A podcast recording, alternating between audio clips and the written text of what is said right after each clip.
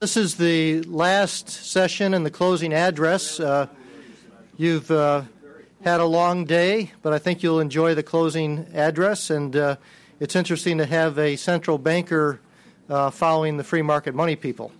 Uh, it's a pleasure to have Richard Fisher as our closing speaker. Mr. Fisher became president and CEO of the Federal Reserve Bank of Dallas on April 4th, 2005, succeeding uh, our old friend Bob McTeer and he serves as a member of the Federal Open Market Committee. Uh, prior to becoming the bank's president, Mr. Fisher was vice chairman of Kissinger McLarty Associates and senior advisor of the FCM Investors in Dallas, which is an investment advisory firm, uh, which he founded in 1987.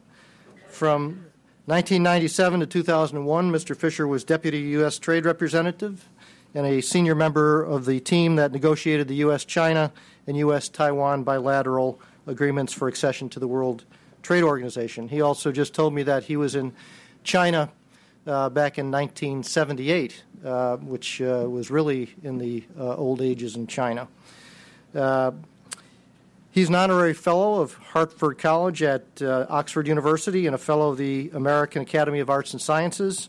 In October 2006, he received the Service to Democracy Award and the Dwight D. Eisenhower Medal for Public Service from the American Assembly. In April 2009, he was inducted into the Dallas Cowboys Hall of Fame. Whoops, I meant uh, Dallas Business Hall of Fame. he wishes it was the Dallas Cowboy Hall of Fame. Uh, born in L.A., Mr. Fisher grew up in Mexico. His father was Australian and his mother South African.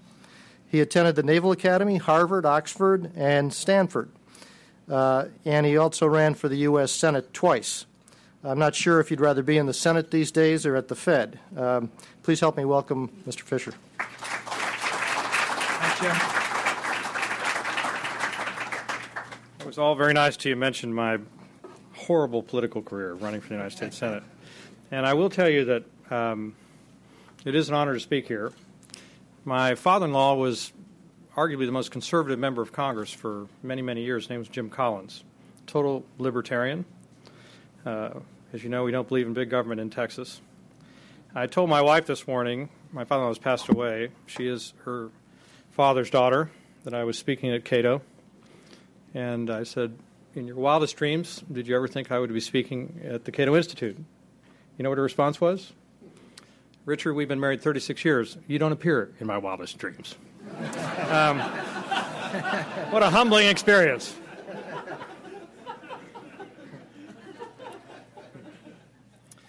Sometimes it helps to uh, contemplate economic predictions and predicaments by seeking wisdom from definitively non economic sources. Consider this passage from Book 3 of Milton's Paradise Lost where God answers the question of why he created men and angels who would rebel against him. Of man, he responds, quote, I made him just and right, sufficient to have stood, though free to fall. Such I created all the ethereal powers and spirits, both them who stood and them who failed. Freely they stood who stood, and fell who fell. End of quote. As is clear from this most celebrated work of literature, the issue of whether entities, be they mortal or divine, should be allowed to fail is one of the oldest philosophical quandaries. It has been debated for eons on much higher planes than economics or finance. And yet, Milton is, in my mind, germane to the subject of this conference restoring global financial stability. There is no way, in my opinion, that we can reasonably expect to restore global financial stability without addressing the vexing issue of institutions considered too big to fail. So I'm going to focus my comments today on this issue. I do so very much as a Lone Ranger. You would expect nothing less from a Texan. I'm merely one of 17 who currently sit at the table for the policy deliberations of the Federal Open Market Committee, the FOMC. I speak only for myself and the Dallas Fed and not for any other policymaker or individual or division of the Federal Reserve only a short while ago, we were teetering on the brink of financial collapse. Essentially, what occurred, in my opinion, was a crisis of unintended consequences. Misperceptions of risk and misplaced incentives led to misguided actions. The crisis metastasized in large financial institutions and spread through the entire body of the financial system. Both on and off balance sheets, banks levered up to cancerous levels and funneled funds into assets of questionable quality. These bad bets were made worse by their scale and by the rapidity with which they spread. It was not enough for one or two large institutions erroneously to think that real estate prices would rise forever. Nearly all of the biggest banks did. It was not enough that one or two large institutions thought they could contract with third parties that they presumed would immunize them against failure. Nearly all of them did. And it was not enough for one or two regulators to turn a blind eye to the systemic risk posed by this behavior. Nearly all did, including the Federal Reserve. This is not anything new. Readers of history might recall Charles Mackay's 1841 tome on the memoirs of extraordinary popular delusions, in which he wrote, and I quote, Every age has its peculiar folly, some scheme or fantasy into which it plunges spurned on by the love of gain, the necessity of excitement, or the mere force of imitation, to which he caustically added, Men think in herds, and it will be seen that they go mad in herds. Or they might have noted this from Bagehot's essay on Edward Gibbon in the National Review in 1856. At particular times, people have a great deal of money. They seek for someone to devour it, and there is a plethora. It finds someone, and there is speculation. It is devoured, and there is panic. End of quote or my favorite from Dickens, where he defined insurance as a person who can't pay gets another person who cannot pay to say that he can pay. How different things might have been if financial actors had kept the most human instincts of love of gain and necessity of excitement from leading them to become accomplices to the herd like imitation and to uninsurable speculation that took place. This behavior begat a panic where, but for the intervention of the Federal Reserve and other central banks, the entire payment system froze and brought the world economy within a hair's breadth of depression. Having staved off the inevitable consequence of the pathology that I just quickly summarized, it's high time, in my opinion, to treat the most malignant of its perpetrators financial institutions thought to be too big to fail as we go about refashioning and modernizing and provided needed improvements to the regulatory system.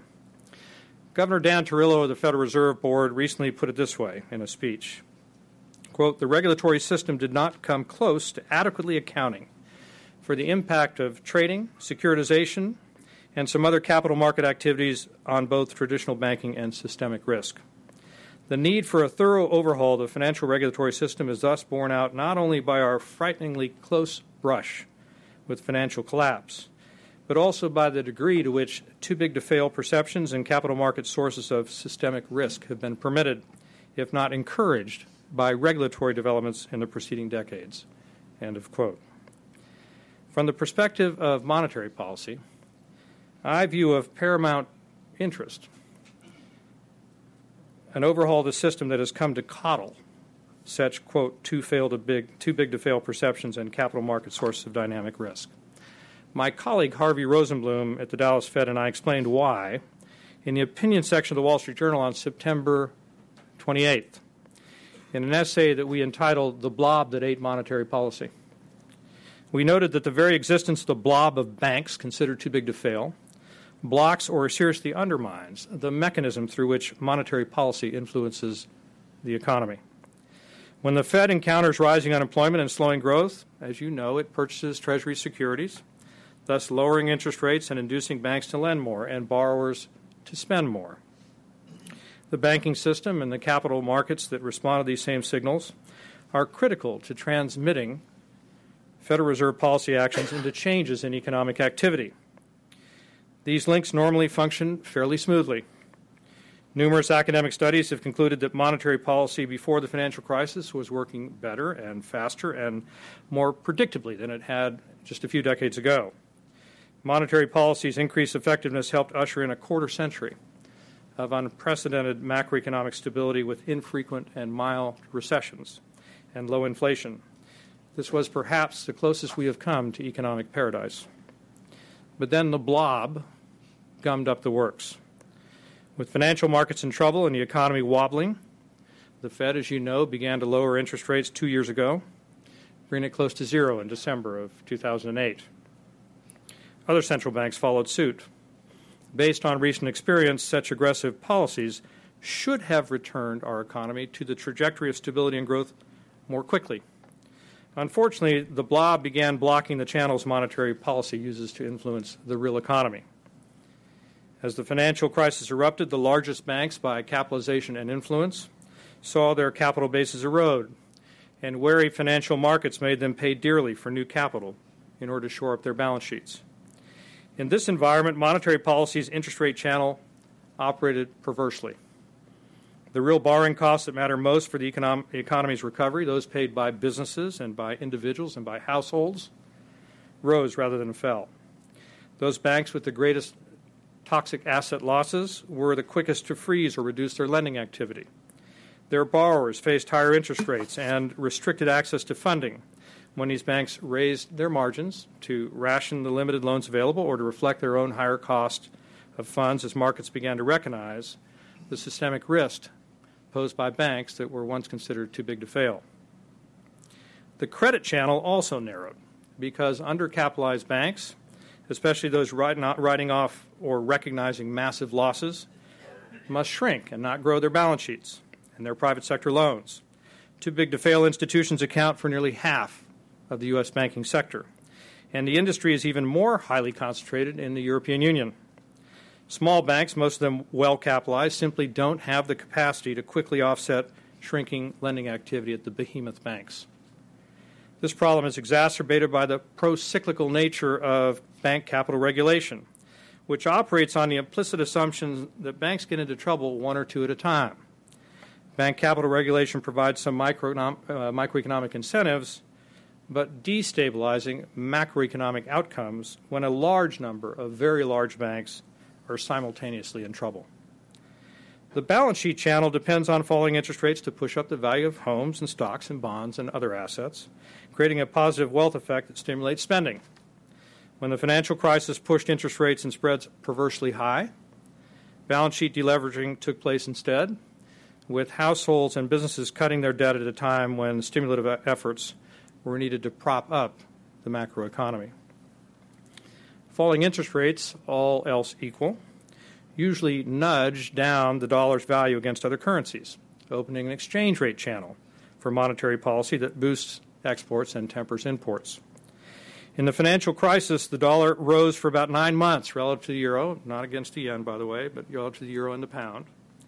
And this unusual behavior partly reflected higher interest rates and no doubt some flight to quality, but probably had more to do with the perception that financial conditions at the very largest banks were worse in the UK and worse in the rest of Europe than in the United States. Finally, the troubles of mega financial institutions interfered with the capital market channel. In past crises, large companies had the alternative of issuing bonds when troubled banks raised rates or curtail lending. In the past decade, however, deregulation allowed mega banks to become major players in the capital markets. The dead weight of their toxic assets diminished the capacity of markets to keep debt and equity capital flowing to businesses, and it scared investors away. Obstructions in the monetary policy channels worsened a recession that we all know has now proven to be longer and, by many measures, more painful than any in the post World War II period. With its conventional policy tools blocked, the Fed resorted to unprecedented measures opening new channels to bypass the blocked ones and restore the economy's credit flows. In summary, the blob reduced the effectiveness of monetary policy's transmission mechanisms.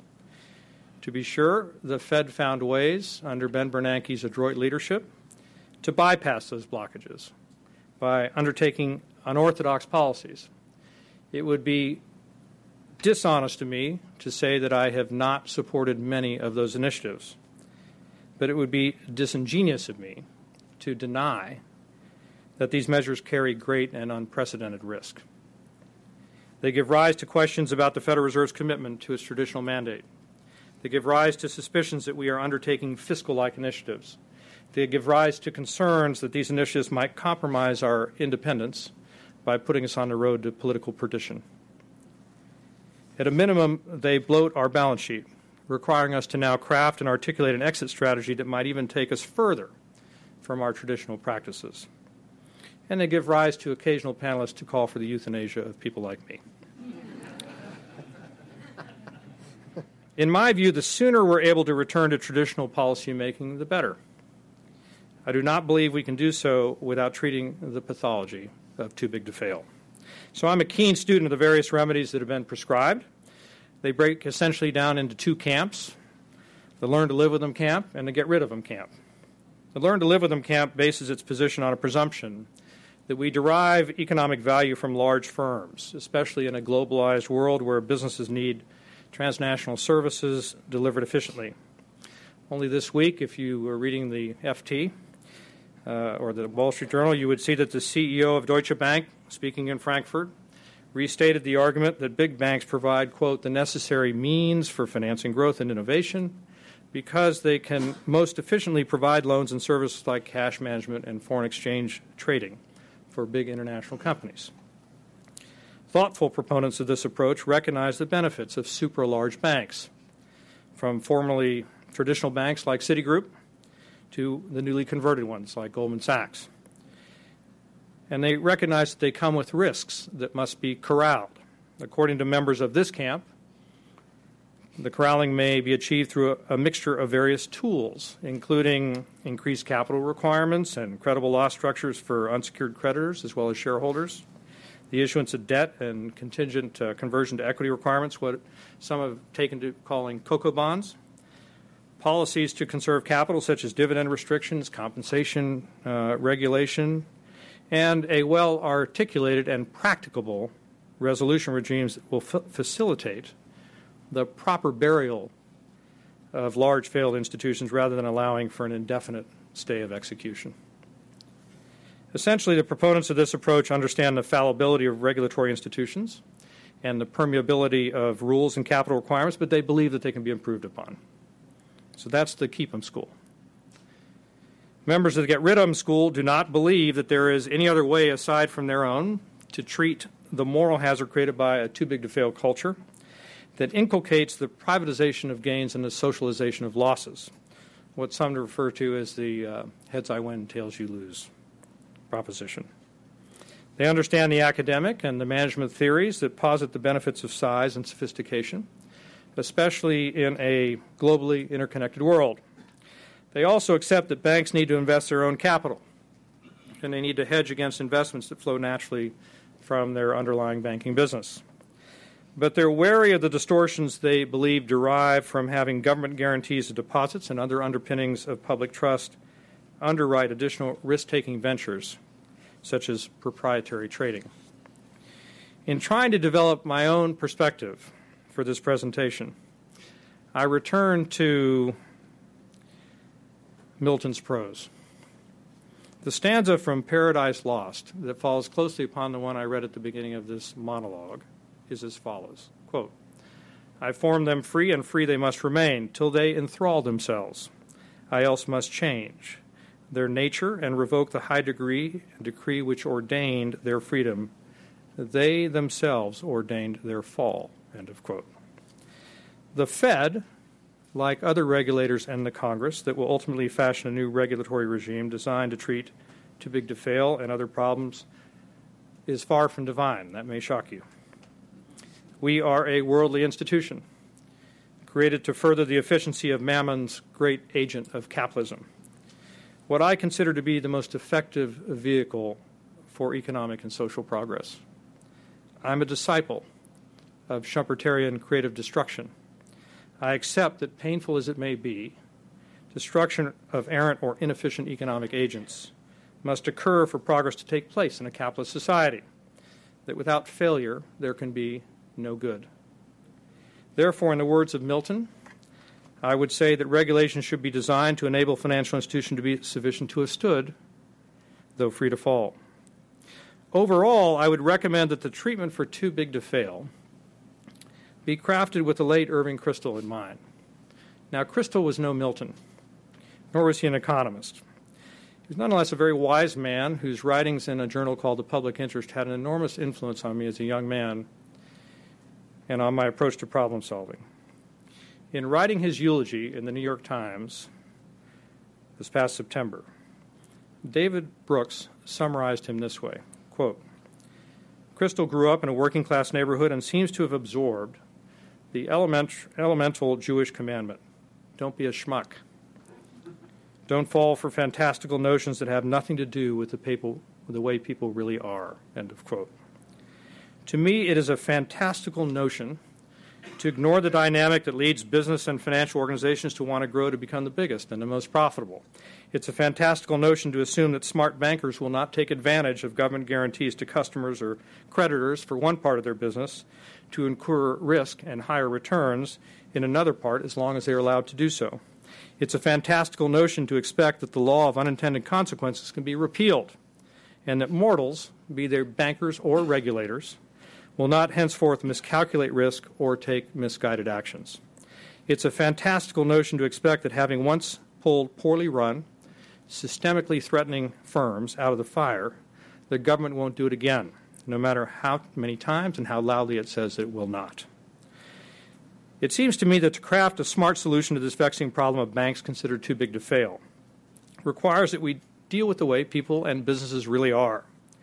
To me, this means finding ways not to live with them and getting on with developing the least disruptive way to have them divest those parts of their franchises, such as proprietary trading, that place the deposit and lending function at risk and otherwise present conflicts of interest. But we can't stop there. Our supervisory structure must ensure that these institutions do not have the opportunity or the incentive to grow again to too big to fail status. Activities that present risk to taxpayers must be contained using at least some of the tools proposed by the Learn to Live with Them camp increased capital requirements, or living wills, or COCO bonds, and the like. We would also be well served to roll back various pieces of the government's safety net, forcing creditors of risky non bank behavior to bear the full cost of their actions. These higher requirements could act as a tax or a disincentive to bigness and if structured properly, could provide a useful brake on the dynamic that leads to reckless growth and unmanageable complexity in institutions. Now, I know this conclusion will hardly endear me to the handful of big institutions that are commonly viewed as too big to fail, but I think it's best to take a lesson from Paradise Lost and revoke the high decree which ordained their freedom. For after all, they themselves ordained their fall. And with that, Jim, I think I'll stop. And in the best tradition of central bankers, I will proceed to avoid answering any questions you have. Thank you very much.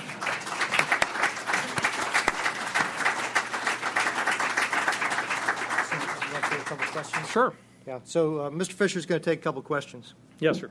On my far right wing. Can I get a glass of water? Sure. Uh, Warren, Warren Coats, with, with reference to uh, Senator Dodd's proposed legislation, what, what is your view on whether the Federal Reserve benefits from or is hurt by its supervisory activities? The question, I don't think it was amplified, if I may repeat it, sir, is my view on Senator Dodd's proposal and whether or not basically supervisory activity is important for us to conduct our business. Uh, Jim was unkind enough to mention that I ran for the U.S. Senate. It's actually one long slog, by the way. Uh, I ran as a Democrat with uh, Ann Richards as my running mate, and I was defeated by George Bush and Kay Bailey Hutchison. Uh, before that, I ghost wrote a, book. I ghost wrote a book called United We Stand for a man named Ross Perot. Before that, I married the daughter of the most conservative Republican congressman in the House. This much I've learned from that experience. Never comment on the proposals of somebody uh, in the Senate or the House. Thank you. yes, sir. Were you the one calling for me to be euthanized? Yes, sir. Oh, okay. I'm not the only one. Oh, okay. I feel much more comfortable. Well, I agree with that uh, that we should not have financial institutions that are sheltered from the forces of creative destruction. Like you, I'm a good Schumpeterian. Good. What I want to know is why would you exempt central banks? They never seem to fail, no matter what. They do fail when they're politicized. I'll give you examples. They don't go away. Well, wait, hold on. Let me answer. Let me answer the question, and I appreciate your statement disguised as a question. Um, we have plenty of historical precedent. Bismarck was warned when they created the Reichsbank that occasionally a central bank that's independent can be a political nuisance. You know the history probably better than I do. His intervention in their activity eventually led to the Weimar Republic and the huge uh, intervention of protectionism that followed, and then in France, and then by Benjamin Harrison here in the United States, led to one of the longest depressions of all time 26 years. We have examples also of nationalist China, uh, by the way, where I was manufactured. My parents left there just before I was born. Uh, and we have examples of Argentina, the Weimar Republic, and I can give you one after another. It strikes me that there is a value to an independent central bank. And I believe that the central bank, even though we live in a fiat currency world, what I call faith based currency, uh, which is everywhere, not just in the United States, I think it's very important to conduct itself in a way that deserves the public respect. I believe in its function. I believe it's a function that needs to be performed, and I believe it should be the least politicized as possible. But uh, therefore, obviously, I'm not arguing for my own euthanasia as you proposed. Yes, in the back, the gentleman uh, there in the white shirt.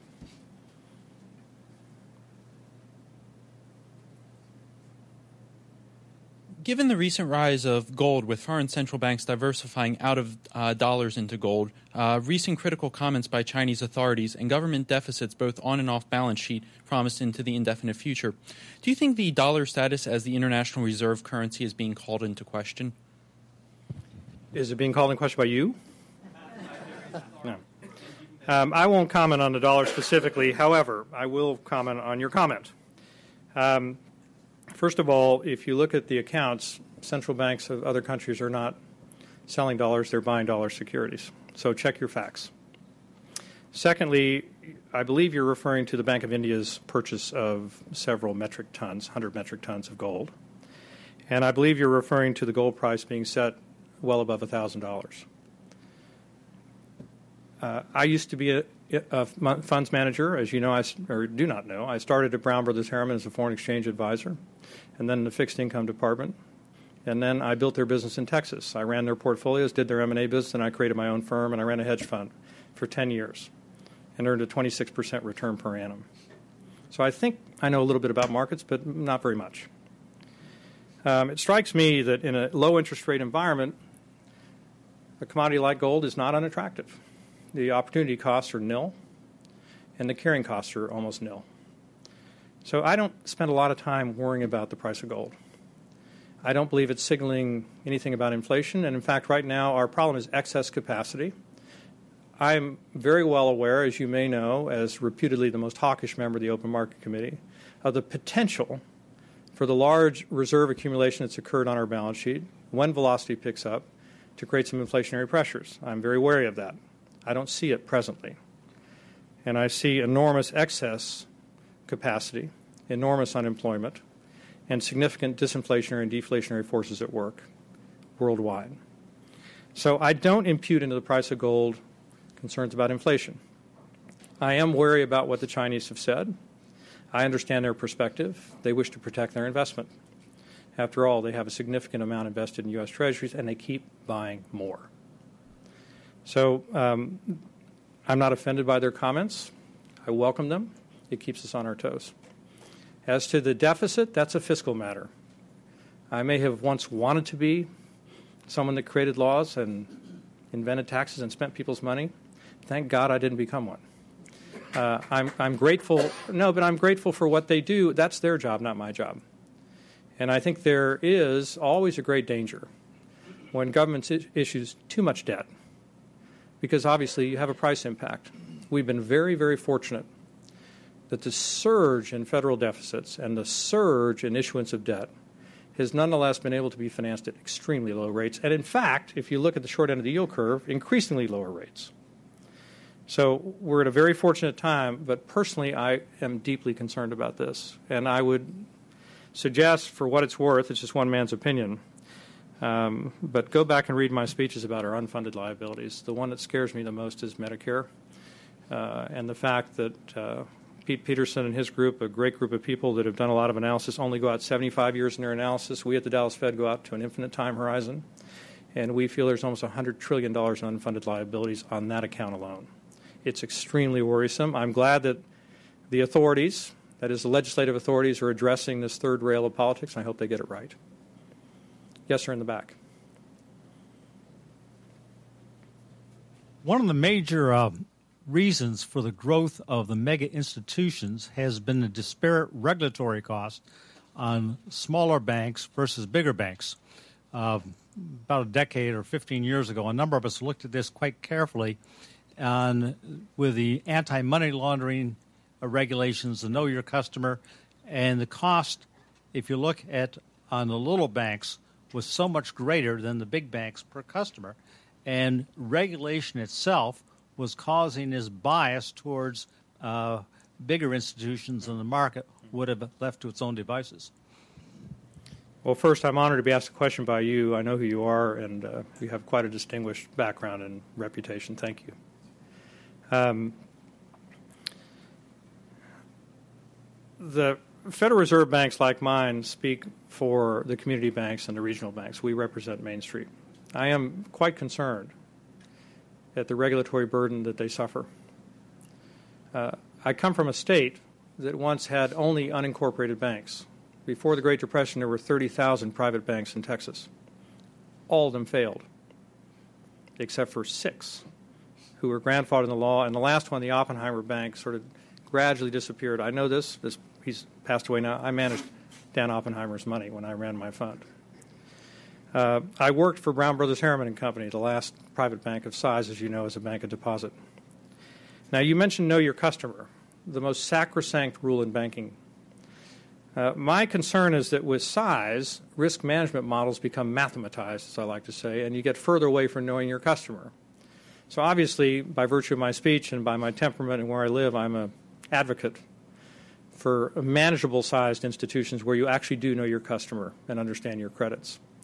And from a regulatory standpoint, um, I think all regulators need to take into account the quality of management and the degree to which they actually know the business that they're conducting. So I'm sympathetic to your argument. Uh, we have to be very careful, especially presently when we're at a period where we need job formation. Being a believer, and I think the statistics show that a great many jobs, perhaps not as many as we claim, but are obviously created by small businesses. You don't become big unless you're small first. And we're going to have to figure out, as regulators, the right degree of, and I hesitate to use the word forbearance, but the right degree of treatment in order not to discourage the community and regional banks to fill the gap.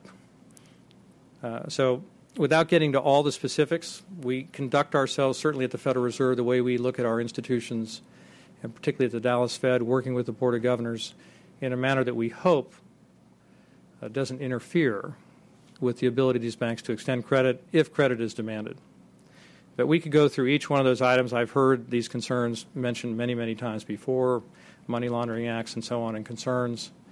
Um, and we could argue each one of those points. The overall thrust should be to make sure that they conduct their business in a way that is uh, acceptable to the regulators to continue on their operations, but at the same time doesn't suffocate their customers. Yes, ma'am. What do you think should be done about the crisis in commercial real estate? And, um, what do you think should be done about the problems in commercial real estate, and particularly with regard to the community banks? Should we see massive bank failures as a result of that? I, I don't think we're going to see massive bank failures. Community banks typically well, again, I'll personalize this. If you look out my window at the Dallas Fed, you see an enormous amount of tall glass and steel structures. Those weren't financed by community banks. That kind of commercial real estate was financed by REITs and institutional investors. Uh, we have in our district, um, our banks are more exposed to in CRE loans, commercial real estate, than in most other districts. Even though in all the other metrics, by the way, just for balance, our banks are twice as healthy as all the other districts. Their exposure to strip shopping centers and loans secured by ranch lands and non high rise commercial operations. Um, and um, I believe that our banks are healthy enough to carry these things. We've had very few bank failures in the state of Texas. Elsewhere in the country, it is a problem. I don't think there is the political sympathy that one gets for the housing market, for example, and that exposure. And I just think it's going to be a very long workout period.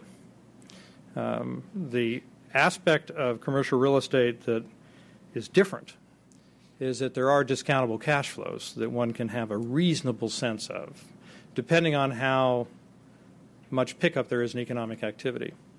Now, I will submit to you that we have too many retailers in America. Uh, we have too much of everything.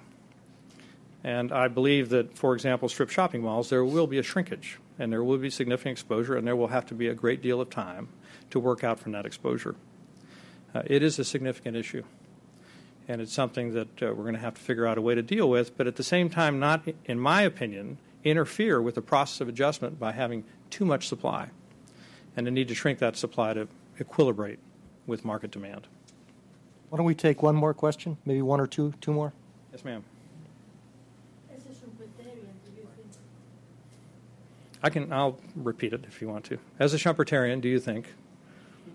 Do you think Fannie and Freddie should disappear? I, I, I won't comment on Fannie and Freddie. Next question. Um, I was just wondering if you had a globalization problem with your banks. Me personally? Oh, Yes. okay. Because if you make a decision on too big to fail, you still got to compete. Yeah. in a worldwide economy, and you had a lot of European banks. You even had HSBC over in Hong Kong, Mm-hmm. and they were all in on this, selling mortgages here in the United States as Mm-hmm. fast as they could. So, aren't you going to have to work out some kind of an agreement globally? They're subject. They're subject that they operate in this country and, and to our laws and our regulations. Okay. Um, and I do believe this has to be coordinated internationally. I mean, every one of my colleagues has said that repeatedly. There's an enormous amount of work by very good people, from Federal Reserve people to outsiders like Paul Volcker and others, uh, Federal account, the, the, the Accounting Standards Board, the International Accounting Standards Board, and so on. So this is a widely recognized problem, and I think you're right. I don't think that bigness equates to efficiency. And I remember very well when I was not in government the fear we had of the big Japanese banks. It didn't work very well. So, I, personally, I do not believe that you have to have everything concentrated in an or a handful of institutions in order to conduct business globally. And I don't think it'll work any more efficiently. And in fact, you see this, I mentioned it in my speech in the UK and in Europe, than it has here. So we're obviously going to have to figure out a way, and everybody has said this, and it makes sense, uh, to make sure that whatever regulatory regime emerges will at least be globally practicable. One more question in, in the back, the gentleman with his hand up. And then Uh, many of the too big, allegedly too big to fail institutions that you mentioned um, have in recent months raised substantial capital, repaid TARP, repaid their TARP warrants, are filing IPOs to spin off divisions, are splitting into, you know, in Citi's case, a, a set of businesses they plan to keep and a set they plan to spin off.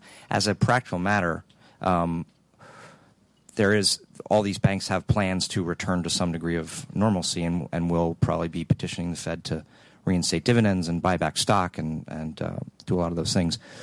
Do you think that the, that timetable needs to be accelerated, or what would you uh, do differently other than what the, those institutions themselves have already done? I thought I addressed that in the text of my speech, and that is that we have to decide, or the regulators have to decide, the degree to which they allow taxpayer subsidies to finance risky behavior. And I would propose, and this is one man speaking from an, just one Federal Reserve Bank's view, that that not be allowed. Now, obviously, if that were to occur in a new regulatory structure, then the plans and designs that you mentioned would have to be reformulated.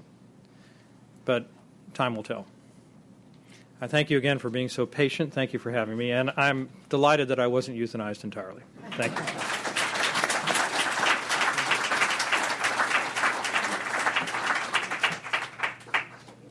When uh, Mr. Fisher mentioned uh, Milton, I, the only Milton we know around here is Milton Friedman, of course. and he told me Milton was a, a good friend of his, and uh, you know, a good friend of his son's. So, uh, anyway, I wanted to thank you very much for your excellent speech, and I thank everybody for coming. Uh, hope you'll come again next year. Uh, now you can head upstairs and have a refreshment. Thanks again.